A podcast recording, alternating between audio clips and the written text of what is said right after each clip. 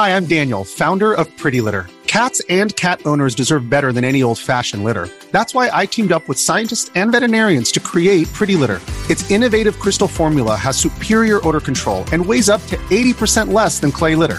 Pretty Litter even monitors health by changing colors to help detect early signs of potential illness. It's the world's smartest kitty litter. Go to prettylitter.com and use code SPOTIFY for 20% off your first order and a free cat toy. Terms and conditions apply. See site for details. Hey guys, I know this is a Thursday, but this is a special gducks.me talk that will be featuring the next few months. We have a lot in the vault, and so please enjoy.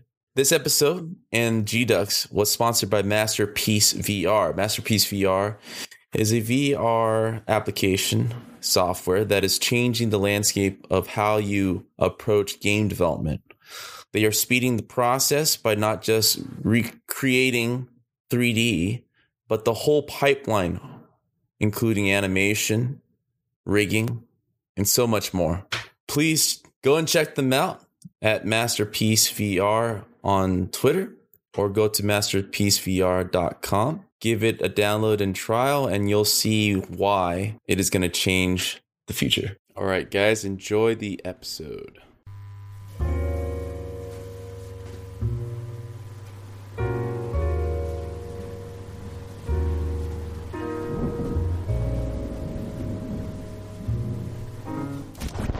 My next presenter is with Jonathan Gagne. He is the CEO of Masterpiece VR, who is also the sponsor for this year's GDUX event. He will be discussing with us the making of Masterpiece VR using VR and machine learning to democratize 3D. Today, less than 0.1% of people who have the technical ability to create 3D models. The mission is to enable anyone to be able to take whatever they imagine in their heads and then easily create a digital copy of it. In 2015, Masterpiece VR uh, the team over there started a company from nothing to make this a reality. Experts told them it was impossible. Thankfully, they were wrong.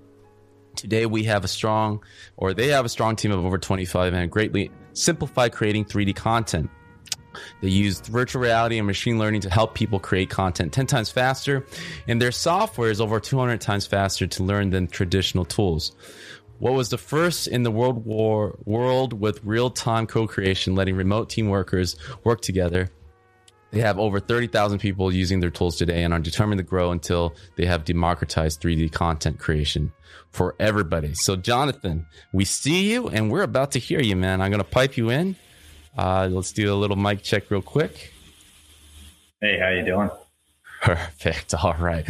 I'm always holding my breath, making sure, making sure that works. Absolutely. All right. So, uh, whenever you're ready to go, uh, the the show floor is yours, man. Perfect. Thank you, everybody, for, uh, being out here, and you know, thanks for giving the chance to chat about this. So, um, I'm here today to talk about you know both the story of the making of Masterpiece VR, as well as you know how all of you can use this technology to really simplify and accelerate creating 3D content, especially for those of you who don't have any uh, previous experience creating 3D modeling. You know, here's now an opportunity where you can do so. So, a little bit about me. Uh, I'm the CEO, as mentioned, of Masterpiece VR, leading a team over 25. We've got over 30,000 users in virtual reality using this today, uh, and we're growing exponentially. Uh, before that, I got a master's in systems engineering, uh, university medalist at the top of the university, and uh, got the highest national research award in Canada uh, for the level in machine learning and the technology inside virtual reality. I've raised uh, millions of venture capital and grants. Uh, I've got you know over five X business awards and dozens of uh, tech awards. Uh, so now here's what we're about to talk about today. You know, first part one is the story. This is about the lessons of the passion and per- perseverance and why failure is really absolutely necessary. I know, you know, some of that's sort of hard to take sometimes, but it really is very important. And that first part comes across as like a story. And then the second part is uh, talking about how you can actually use it. It's very a shift of gears and uh, being less about story and more about as much information as we can give you in a, a short period of time. Now, when I was uh, asked to talk about this, they, it said that you know, we don't just want to hear all the positive things. We want to hear of the challenges and obstacles along the way. But I don't think they may have known how deep this rabbit hole goes. and the truth is, is that I've never actually uh, told this story before. So you're all about to hear it uh, for the first time. Uh, well, actually, anybody's about to hear it for the first time. Uh, but to understand it, it starts uh, many years before uh, ever even creating this company. You know, at a young age, I had to go through a lot of, of struggles and obstacles. And, and this is what helped me grow and to be able to do what I can do today. I know, go back to grade two and I was misdiagnosed. I had a appendix ruptured. I was hospitalized for an entire month. And I had to fight through that. The doctor said I probably wasn't going to survive. And every day I had to fight to, you know, to make it through that well, you know, thankfully the doctors were wrong, and here I'm here today. But you know, it continued on in this way. Shortly after, um, you know, my parents broke up, and that could be hard for you know a child to be from a broken family. But uh, what made it harder is that you know we didn't have any money, like you know, like charity presents money, sort of. Uh, you know, like so little that uh, you know you'd get gifts from like charities for Christmas sort of thing. Um, and my mother's uh, partner was, uh, you know, after my father was um, a huge alcoholic, so that was sort of every day it was a challenge on that way. We had a, a rough neighborhood, and uh, you know he eventually drank himself to death. Um, so you know, there's been times where you know it's not even sure, you know, if things are worth living. But, you know, as you get through that, it just gets you stronger and stronger. And now, you know, that can make a whole story on its own. But fast forward a few years, and, you know, I first get to university. This was the first out of any of my family trees to go to university. And the truth is, from the high school I went to, uh, less than 10% of people uh, in the graduating class were still continued on to university even a year later. Um, so, you know, not so surprising. My, grades weren't that great. Uh, pretty much was failing out. And then, uh, you know, it, it, occurred to me then to, to start actually, you know, taking advice and following my passions. So I really got into, you know, machine learning and specifically how the humans do it. And that sort of flipped everything around where I went from, you know, all F's to basically getting, you know, really good grades. And, um, you know, but even with that flip, you know, I still didn't think I was, you know, good enough to get any type of scholarships or awards or anything like that. But I was encouraged to apply anyways. Well, I didn't get the, the I didn't think I was going to get the lowest one, and I didn't get that one. I ended up getting the highest national one in Canada, uh, where I'm from. And you know, next thing I know, I'm getting A pluses and everything. I graduated university medalist top of the university. I then had all the universities across Canada reaching out to me if I would come and uh, work with them um, for, for grad work. So then, you know, took an offer from University of Waterloo, where I got the opportunity to focus on uh, the junction of machine learning, computer vision, robotics, and um, and the technology, motion capture, the technology inside of virtual reality. So that was really exciting and did really well there. I was nominated for international awards. Um, and um, uh, essentially from, from that point, then, you know, I was considering uh, an offer from, uh, I was a lab at MIT that wanted me to go there. Said I've been in school long enough, head back to Ottawa and uh, where I'm from, and there's no jobs. So, um, so basically, you know, I started over from scratch again, where I had, uh, you know, I basically picked up a job as a, a, web developer. I specifically know jobs in my area of machine learning and all that stuff. This is about a decade ago before it was popular, and I uh, started from a junior engineer, and then within you know two years, I went from a junior engineer to a technical director, uh, leading large scale government projects you know, we've been doing the, the prime minister's office uh, and a number of number of others. You know, at this point, um, you know, I, I decided I was going to do my own thing, and this is where the start of Masterpiece VR comes. So I was at uh, that was the start of Masterpiece VR, and you know, I took all the money I had, and you know, instead of buying a house and a car, I used that to seed start this company. And you know, I maybe had a little bit of tech, but I knew nothing about business. And as of now, my role as CEO, that was the most important part of what I had to do. You know, but knowing nothing about business, I I couldn't get any funding. I couldn't get any grants. I couldn't even get any customers because uh, I was really that bad at it. And uh, so, so I decided, you know, just just when I felt like I was low and I wasn't good enough to do it, I actually got a Bell's palsy and had half my entire face paralyzed. Um, now it's hard enough as it is, but trying to make uh, relationships where you know this is where you make a smile. um, the doctor said I wasn't going to recover from it, and uh, that I just had to make a decision. You know, give up shop or you know just keep finding a way. So I decided on the latter, just to keep finding a way, and um, and that was great. So I decided I read as many books in business as I could. I read over a hundred.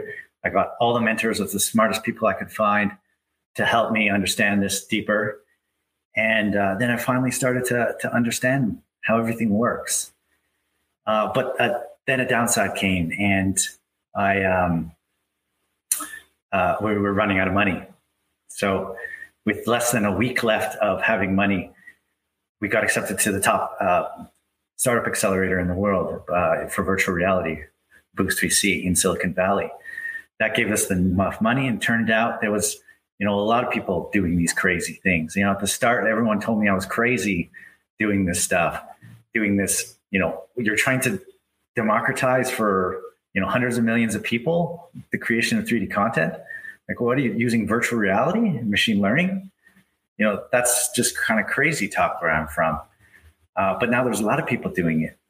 Well, so things were looking optimistic, but right around that time uh, VR went through a downturn and all the investors stopped funding virtual reality. Um, so that led to the next challenge, you know, trying to figure out how to to build something and add real value to the world when no one, not even investors, believe that it's going to be a thing anymore.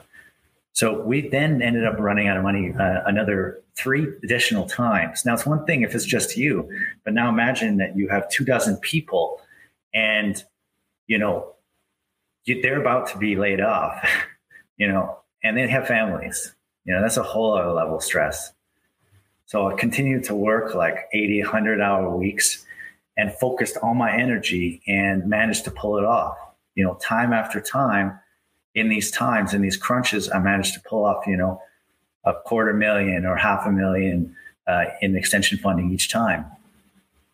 And I'm sort of pleased to say that, you know, we're finally you know, running well. We've got over 30,000 users on our platform. We've got one of the leading VR 3D creation tools uh, worldwide. We've got partnerships with many of the major tech companies, and uh, we're on exponential growth now. Uh, and in one month, we'll be able to do the entire production pipeline within virtual reality, just you know, greatly simplifying the creation of content.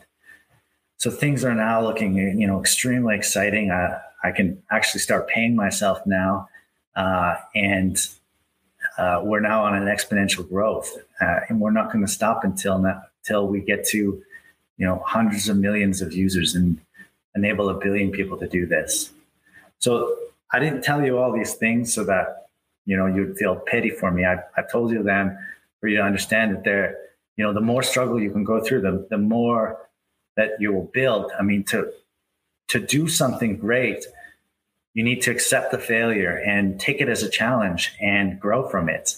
And that, you know, the more challenge, you can't take the biggest challenge on unless you, you know, work your sort of your mental ability to, to overcome obstacles and persevere. Find your passion and persevere. So, you know, if you're not taking, if you're not failing often enough, then, you know, that failing often is not a sign of, of losing. It's a, a sign that you're taking on big challenge. So if you're not failing like 90% of the time, then you're probably not shooting high enough. So I'd love to encourage any of you people out there who want to create a startup or create a studio of their own. You know, it can be one of the most rewarding things that you can ever do. And, um, you know, uh, and I love it if you, on your own time, maybe, you know, either right now or later today, just think about what are the obstacles holding you back and then don't let that and then smash through those doors. So that's the the first part. That's the story. That's the first time I ever told that story behind uh, Masterpiece VR. Now the second part. This is this is where you can learn about how to actually use what we've built and use what other people in our space will tell you uh, about the whole ecosystem as well. Now, create, today creating 3D is a, is a pain. It, it takes a huge amount of work, uh, a huge amount of effort to learn the software but it doesn't need to be this way. So let's talk about what, what's going on right now. Well, right now you're creating 3D using a 2D interface, a screen and a mouse. And there's a mismatch between the interface. It makes it slow, it's expensive, it takes years to learn how to create this software. Sorry, how to use this software to create things. To give an analogy on why this is the wrong interface, let's you know, let's look at something similar if you want to create 2D with a 1D, right? Etch a sketch is essentially two 1D knobs that you use to create a 2D picture. Now, this person's creates Starry Nights, but I'll tell you, you know, that's easier easier looking at it than doing it. Uh, this is extremely challenging to do. But if instead you just use a 2D interface to do 2D, like a Wacom tablet, then it becomes easy. It becomes natural because there's a one for one match between the interface. Well, virtual reality is the first truly native 3D interface and allows you to easily interact and create 3D. You know, we've demonstrated uh, well over 10 times improvements in speed and over 200 times quicker, where the average person takes only a few seconds to be able to start creating organic 3D modeling you know, when you compare that to the traditional tools where that could take you hundreds of hours uh, to learn how to do. So, what we've created now is this amazing new platform, the Masterpiece Studio, that lets you go from all the way from concept to animation. I'll show you a quick video of this. Hopefully, it streams okay. We'll, we'll see. So here what you're seeing is a scene that was created using our software. Now what you can do is you can put on the virtual reality headset and you can start to sculpt with your hands. As you see kind of happening quickly here. You can create all different kinds of structures as well that you'd use in your scene. You can then rig it and skin it so you can prepare for animation. Then you can export it. And here we export it to Substance Painter to get some extra touch. And then you can export it and use it in whatever animation that you're looking to do. And then I'll dive down a little bit deeper into that uh, in a bit. So not only can you create things quick and easily, one of the powers that it does is to give co-creation. Now, our original product, Masterpiece VR, allowed you to do this. But in just one month, we're getting an advanced uh, uh, update to that in Masterpiece Studio. You know that allows real-time co-creation, enabling you and your team to work and to create content, no matter where you're located. In you know lockdown anywhere in the world, you and your team can come together in virtual reality, talk to each other, interact, and create together as a team. So here I wanted to give a contrast in the speed comparison. Uh, here was a speed a test done with uh, to copy a robot. And the, the one on the left here was done in ZBrush by uh, Jeremy. Uh, he's got you know 10 years experience doing 3D modeling, and it took him 10 hours to do uh, that model to get it to ex- explicit detail. On the right, using Masterpiece VR, Ian was able to do a similar one in just 45 minutes. And he has no 3D modeling experience. Granted, he is also an artist, but he has no previous 3D modeling experience.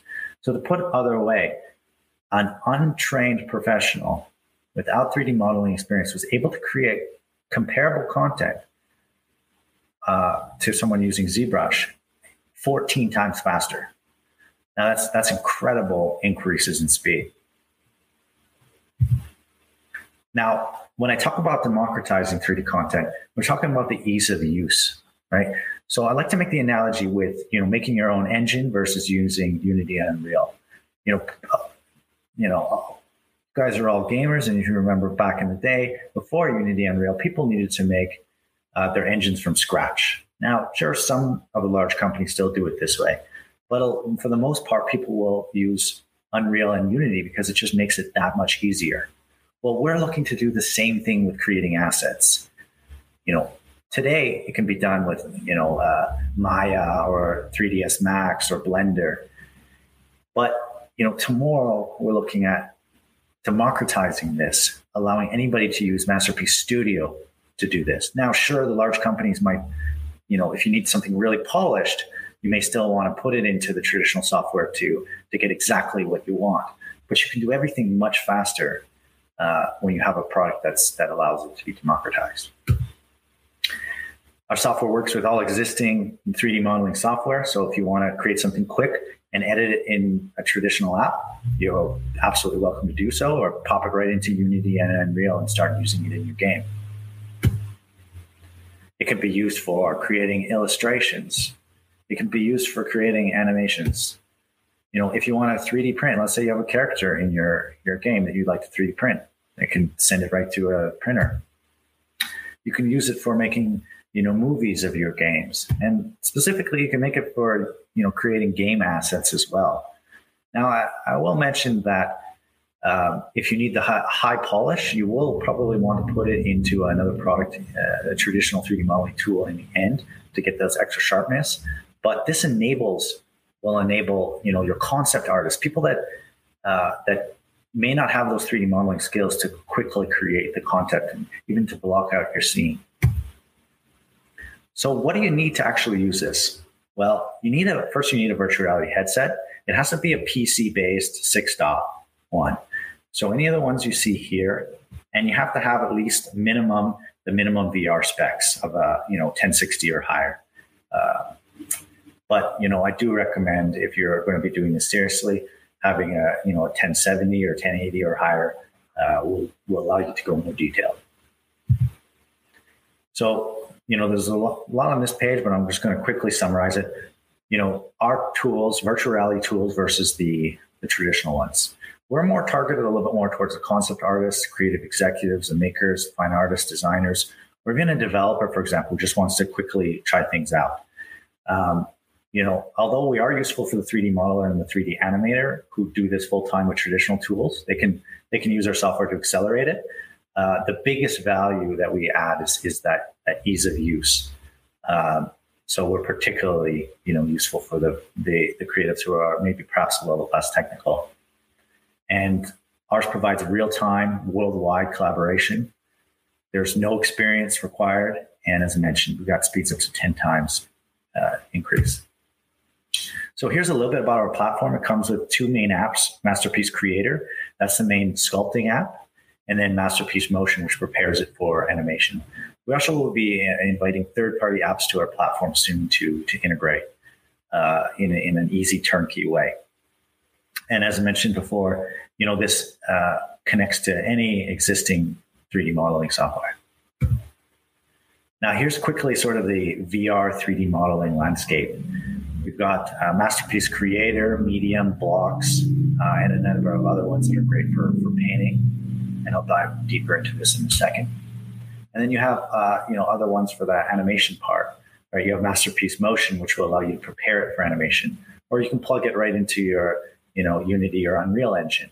Um, or if you want to keep it within you know VR, you can use Flipside, Tvori, or, or Quill for showing uh, you know quickly kind of illustrating what you want to do. So here's a kind of a quick, feel free to take a screen snapshot if you want of this. Um, but it kind of, uh, we've kind of broken down into what each app is, can do. Now, the ones that uh, you see this 3D type, there's a drawing and modeling. You know, the drawing's good for if you just want to do kind of quick sketches, but the modeling is necessary to create solid geometry that's going to be used for your, for your game. And it shows kind of which app can do uh, which feature. The site would also show what parts of the pipeline we can do. You know, uh, there's many stages, as you know. There's you could create the concept, the 3D model. You got to clean up that mesh. You've got to UV unwrap it, uh, texture it, rig it so that you can animate it, skin it so that it bends over the bones. You know, blend shapes so you can do facial animations and things, and then some asset animation.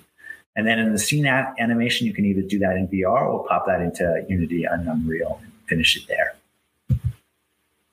So, talking a little bit about the VR space, where you know we've been seeing exponential increases in headsets. Uh, the the statements where VR is dying are completely ridiculous. If you look at the Steam data, it is on an exponential growth. And IDC is one of the most respected market research out there. Uh, they're showing uh, uh, estimating 86 million headsets by 2023. So uh, this isn't even the highest estimate. These are sort of the middle range, uh, you know, uh, very reasonable estimates. Then you got the backing of you know people like Mark Zuckerberg, who who's you know invested billions of dollars into this and is doing everything. His goal is to put a billion people into virtual reality, and there's just a few of the companies that are supporting this underneath as well. So right now, there is a revolution happening here. There's an amazing thing where you, you you know, there's now an easy and quick way to create 3D content. And this is leading to, you know, the democratization of 3D content where there's today, there's just, there's 0.1 percentage of people, of creatives can also do 3D modeling. You know, this opens up the door for the other 99.9% of creatives to create 3D content. Um, so once again, I'm John Gagne, the CEO of Masterpiece VR. Uh, you're welcome to reach out if you need anything. And, uh, you know, thank you everybody for listening. John, uh, it was a uh, great talk, and I'm glad to have you on at this time because it's actually a, a perfect opportunity for me to kind of dig deep into not only Masterpiece VR, but also uh, talking more in depth about you know the landscape of VR itself because you are the most expert person I've had on uh, because you guys are constantly looking at this space. And even with uh, previous guests and who we've talked to in our roundtable discussions, uh, it's only been speculative because we're we're only looking at it from a game developer, but still outside that circle.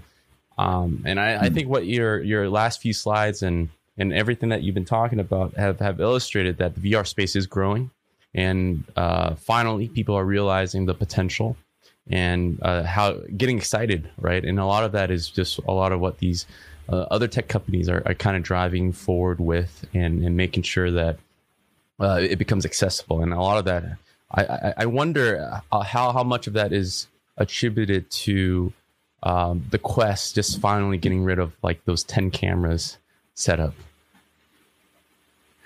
You know what? There's there's so many key pieces. The Quest is is selling like hotcakes. You know, um, people love a Quest, and it's great because it's just reducing friction, right?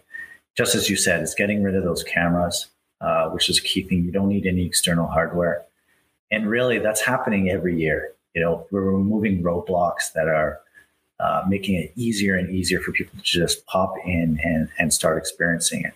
So, so that's one of the key things. But the truth is actually um, that uh, for the last about six months, most of the VR headsets have been sold out in most places. Um, it's it's and if you look at the Steam data, uh, we've, we've got something like you know just over the last few months, we've had something like double the the number of active uh, monthly active users. Uh, at the same time, uh, this is useful for the developers in hearing at this conference. Uh, over the last year, the demand for VR devs has increased 1400% over the year before. 1400% for you guys out there who are VR devs. Um, other factors is Half Life Alyx. Wow, uh, that's mind blowing. I don't know if you've had a chance to try it yet, especially with the index controllers.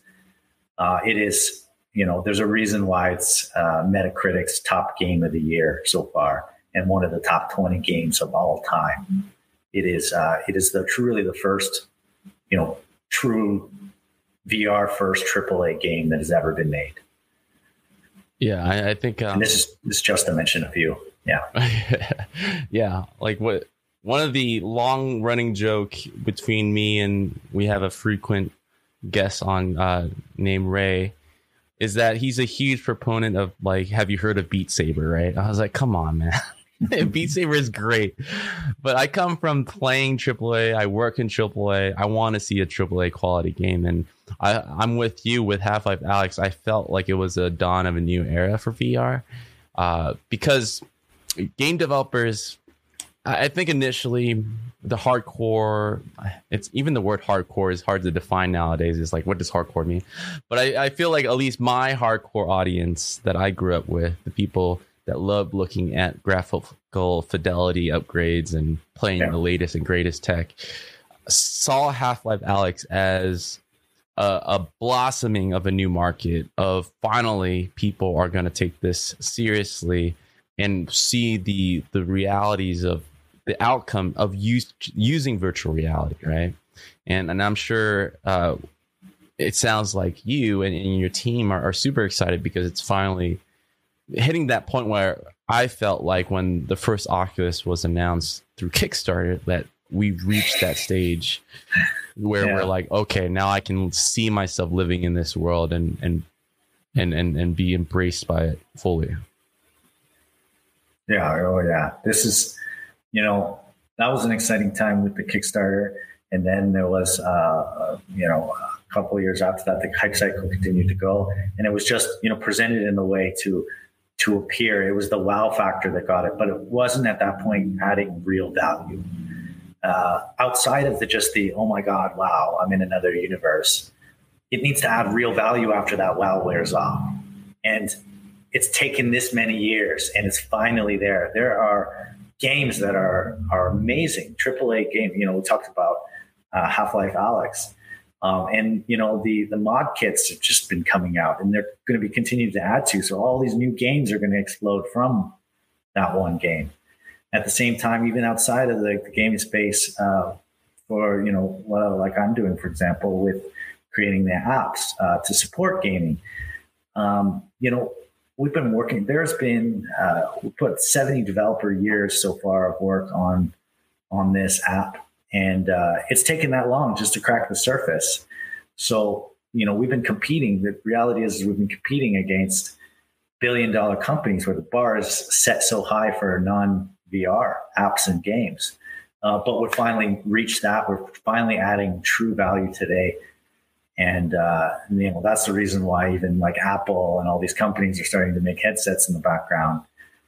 Um, and what's really exciting actually is with uh, 5G, so you know what they're what they're making in the background here. I, I can't give names to this because uh, we're you know we've got a lot of NDAs here. Mm-hmm. But the part I can tell you is that um, there's headsets being built that uh, are 5G enabled. They will have a cable. The, the phone doesn't plug into it, right? The phone, sorry, the phone, the phone doesn't go on the headset. It just plugs in, and it then basically you just have the screen and the sensors on the headset. It's lightweight. It's really cheap to make.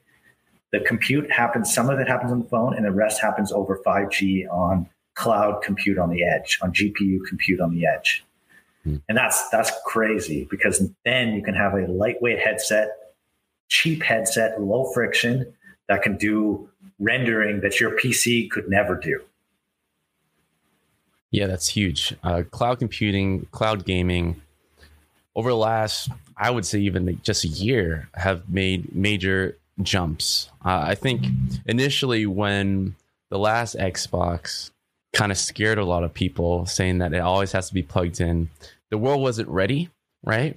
But uh, but now more than ever, people are embracing cloud tech, um, having that availability to move across different devices freely and openly, and not be uh, bogged down by the high prices of entry of a lot of these headsets yeah. and, and what you're saying sounds like a, a, another step towards of like hey man let's just make these super cheap and let's just have people put glasses on essentially uh, that doesn't cost much for them to to kind of embrace because a lot of that a lot of the barriers I felt like before was just getting people to wear the the headsets right because once they put the headset on, everyone gets it. No one's questioning the technology after they play a demo, especially if we put them on Half Life Alyx. It's like, I get it, right?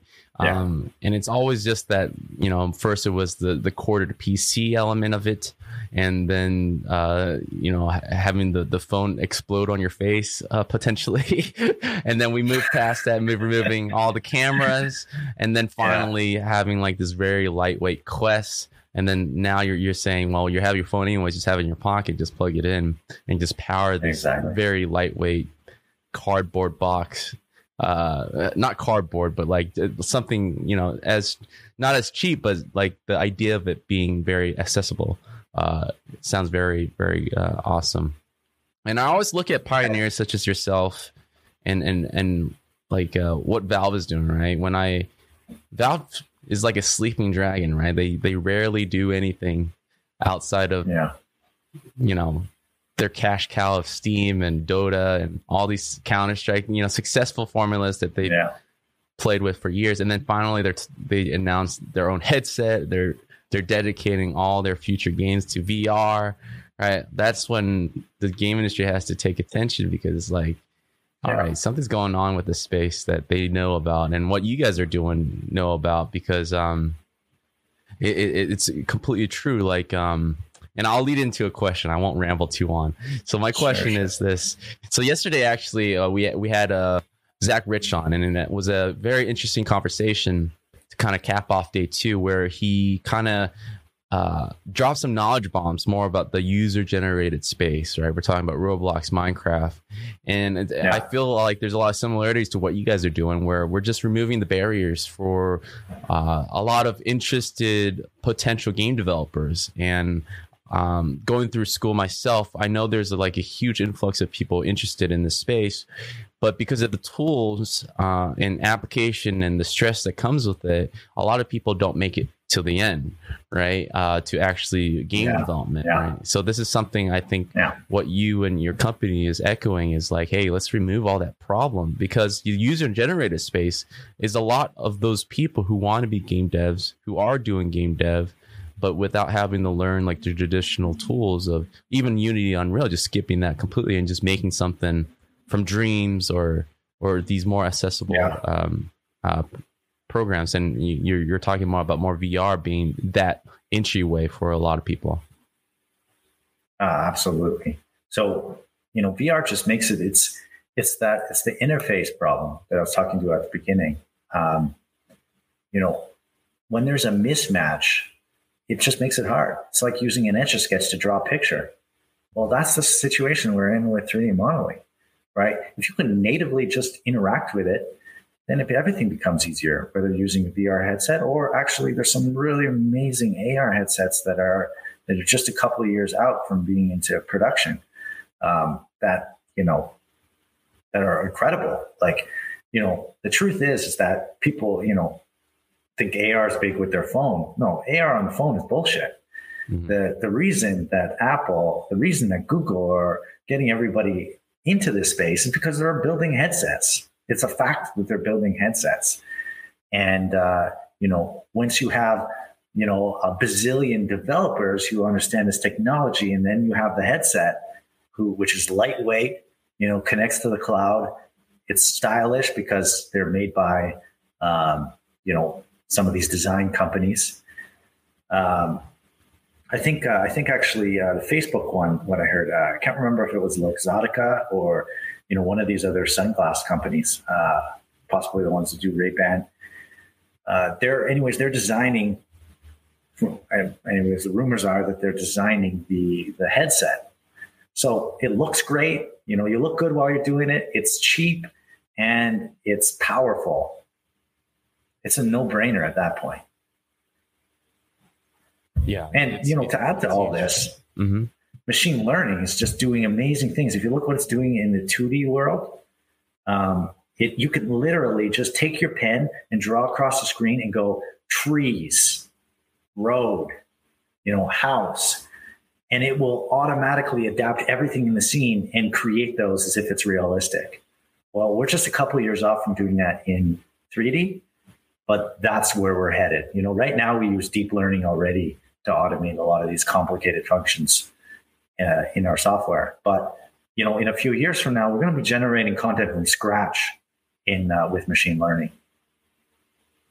Yeah, a lot of what you're saying is is definitely what I'm seeing in the uh, the underbelly of game development, right? So machine learning, yeah. uh, deep AI, uh, uh, especially procedural um, procedural yeah. world building is because I, I, come from a background environment art, and um, yeah.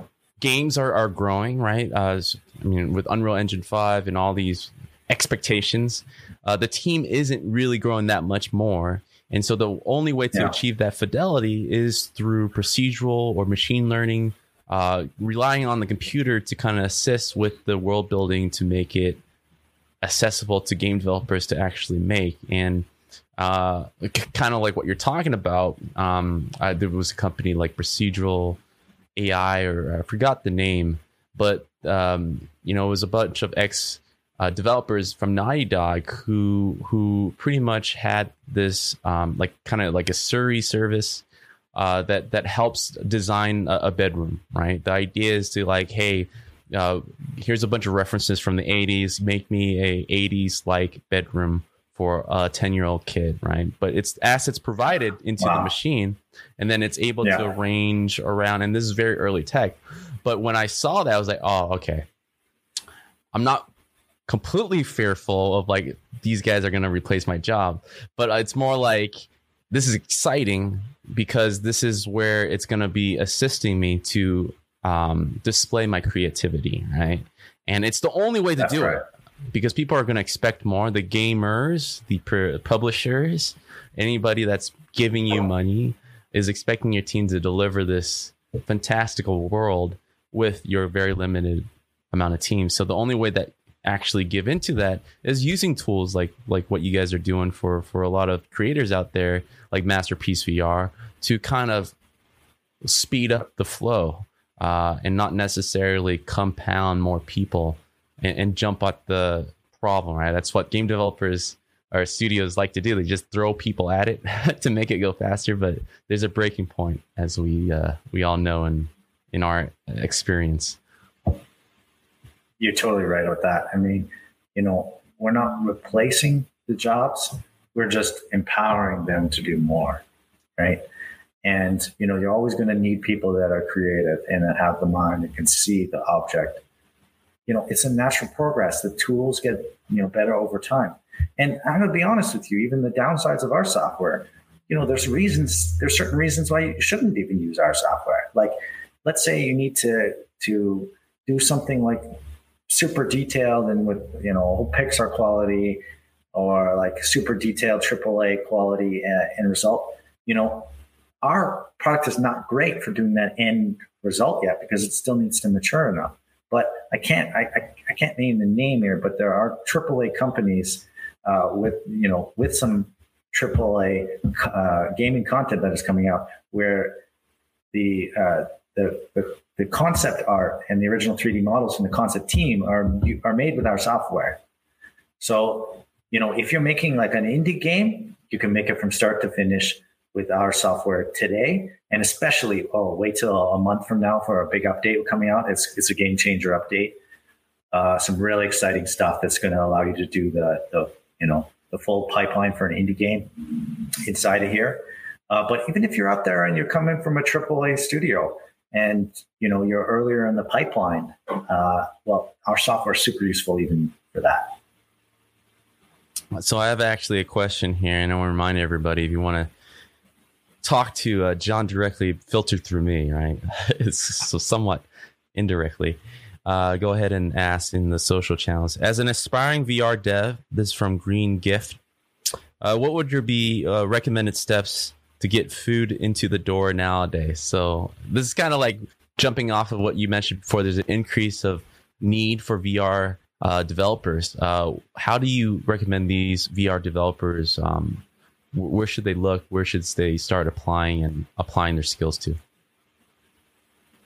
Uh, I mean, that's that's a broad question. So uh, I'll have to make some assumptions in that. There's, you know, it depends if you're making your own studio or if you want to be hired from an existing studio. Um, is there a follow up with that? Which which direction it is? This is a very well, let's just go uh, with the maybe an existing studio for now until he asks again. Okay, yeah. If you're if you're in an existing studio, then um, you know, then yeah, I, I would uh, just continue to develop your skills in that area, and you know, meet as many people as you can. Um, you know, don't forget the power of, of networking. You know, a lot of jobs come about where people don't even get posts. You just meet the right people and you showcase their skills. Um, and and I can't speak for every studio, but I can tell you what I, I look for is I like to see that you're not just okay. You've done more than just your, you know, your gaming degree or something small aside. I want to see that you have a passion for it. I want to see that you're willing to put that those those hours into just really making it something great.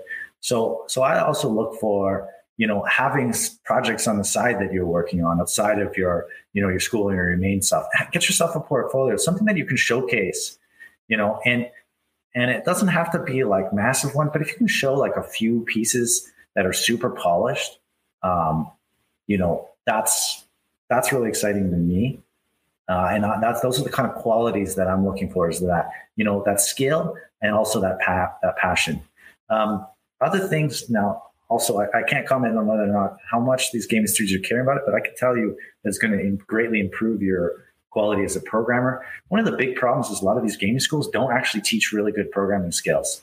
Uh, I hate to say that, but like it's the truth. Um, I've never met someone that came out of school that knew how to write scalable code. Um, so, you know, learn what a code smell is, learn your programming patterns, learn, um, you know, about dependency injection and ways that you can uh, write code that's scalable. Because if, you know, sometimes companies will give an assignment, right? They may ask you to, to, to do certain task and you can, you may go home and you want to work on it. Well, they might look at, you know, the quality of what you've done. They might look at your code quality too. So I guess to sum it up there, I'd say, you know, showcase some great stuff. If you can do some great computer graphic stuff, it seems like from you know, my experience, you know, those are, are very valuable skills. Um, and, you know, get something to showcase, learn how to code properly, not just the crap that some of your teachers told you. Um, and, um, and then go out there and network, meet people, as many people as you can in the industry and learn from them. And I say that would be your best bet. I, I guess for the follow up for me personally, if you are a VR developer, uh, what companies or what industry should I be looking at right now to to apply for jobs? Uh, by industry, do you mean like gaming or other? Like, well, gaming is the yeah. biggest, right? Game is the biggest. So right the tr- okay. Oh yeah, gaming is the biggest. Um, the right now that the the headset manufacturers they're they're looking all over the place, but they they know that like the gamers have the best usually some of the best PCs, right? So there's a big opportunity there for for gaming. The majority of the apps still made are are games, uh, and some of the highest grossing apps right now are are still games.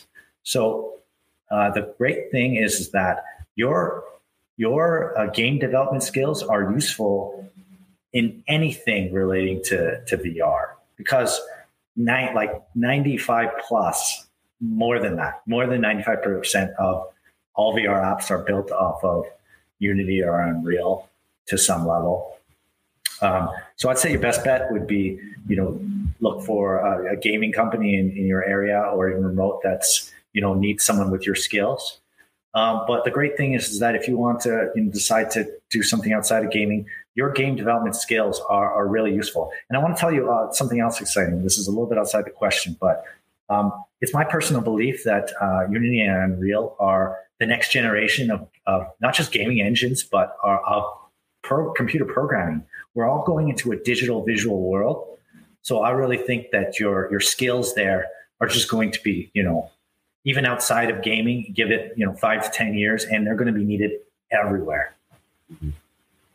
Yeah, I, I definitely sign off on that. I'm seeing a lot of these enterprise companies already looking at Unreal developers, Unity developers to kind of help develop their product, and uh, not just programming, but every discipline who who have game knowledge, especially in those two ecosystem, uh, are, are, very yeah. valuable uh, for sure. Uh, this is a question from Night Wolf. Uh, can Masterpiece VR work with AR for those that do not have a VR headset? Uh, so right now, there's there's sort of only two ways to do AR. There's the phone-based one, and there is the uh, AR headsets. Now, the AR headsets are really in a primitive state right now, and they're not really good for um, you know direct interaction with the world. Like you could do things like this and stuff like that, but it doesn't have the fidelity to create. So you can't use a an AR headset to do it, and you also can't use a, an AR phone yet to do it because you do need that that touch, that high precision touch interaction. So you, you'll need a VR headset today to use this software. Um, in a few years, you'll be able to use an AR headset. But also, just to note, later this year, we'll, this is not uh, public yet, but I'll let you guys know. We're also going to be building a non VR version uh, later this year. Now, it's a sort of graceful degradation of capability. You've got the best power if you've got a headset. But uh, I can say that, that, as I said before, the price is going down a lot and uh, it'll get easier and easier to to get one of those. Definitely. Um, it's actually a follow up question for me. You know, you were mentioning about AR and how um, it's uh, the the the phone is kind of being used as a Trojan horse to kind of get developers uh, feet wet in learning that tech and and being used to developing for that tech, but they are building AR headsets. A lot of these tech companies. I mean, we saw some of it with Microsoft and uh, Magic Leap, uh, but at least the Microsoft said they're they're militarizing it within the army, and but we know for a fact the other tech companies are are, are definitely seeing a future with AR, and uh, in a lot of ways, I feel like AR is um, like the the the entryway for a lot of people into this space, yeah. a, lot, a lot more natural, um, and crazy amount of applications to kind of be uh, a, a medium or median between me and interacting the world. So like an extra layer, right? Um, with that being said, I, I want to hear your take about if, if you can educate us more about the AR world as well, because it's something that's been kind of kind of quiet uh, versus VR. Uh, and I, I, think if anything, they're they're just very they're, they're very much just developing behind the scenes. Uh, but any insight yeah. on that would be great. Well, so how to focus on this because there's a lot. So there's levels of development. There's a technical amount of uh, complexity that's required to do AR. Now, phone AR is one thing, but I'm talking when I say talking about AR, I'm saying you know that's just a gateway to the headset AR, which some people call MR, mixed reality. So as you said, you saw you know, Magic Leap, uh, Microsoft, but you know, the bigger one, some big ones in behind the scene um, is Google. They're they're building one as well. Uh, uh, Apple, they're building one as well. There's some other ones that I, I can't speak about because uh, they're under NDA. Uh, I'm allowed to say those ones because I happen to know about something, but it's also public rumors. Um, but there are other head, uh, companies as well making high quality headsets in, in this space. But um, but there, there's a delay between it, and and I, you know, to avoid going into the the detailed complexity of like uh, you know basically motion capture technology and basically what they have to do is, is like an advanced version of something called slam.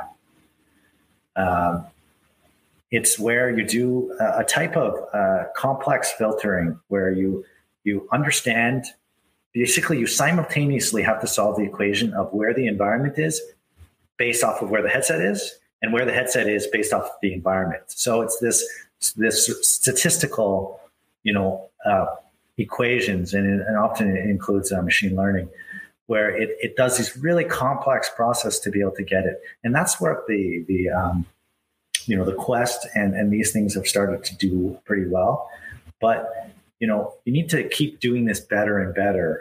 Um, and you need to have it in lighter, lighter ways uh, to get the for the AR headset. That's been a challenge, and now that that's starting to get better, um, there's still other huge challenges like uh, the the screens, right?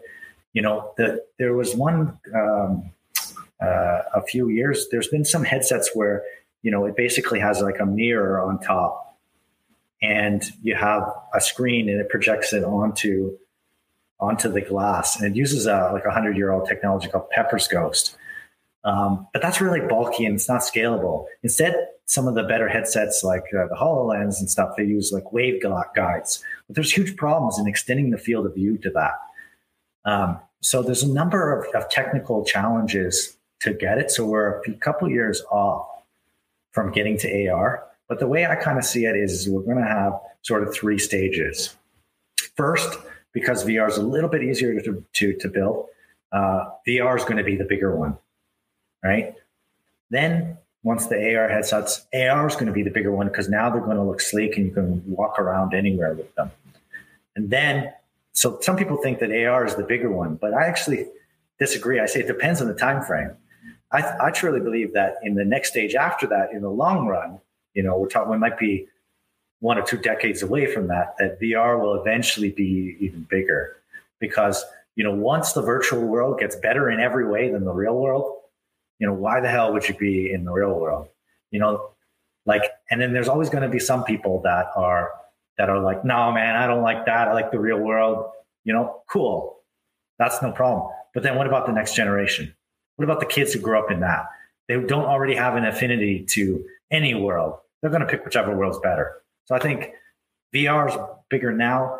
AR is going to be bigger in a few years, and then give it a you know one two decades. VR is going to be the biggest of them all.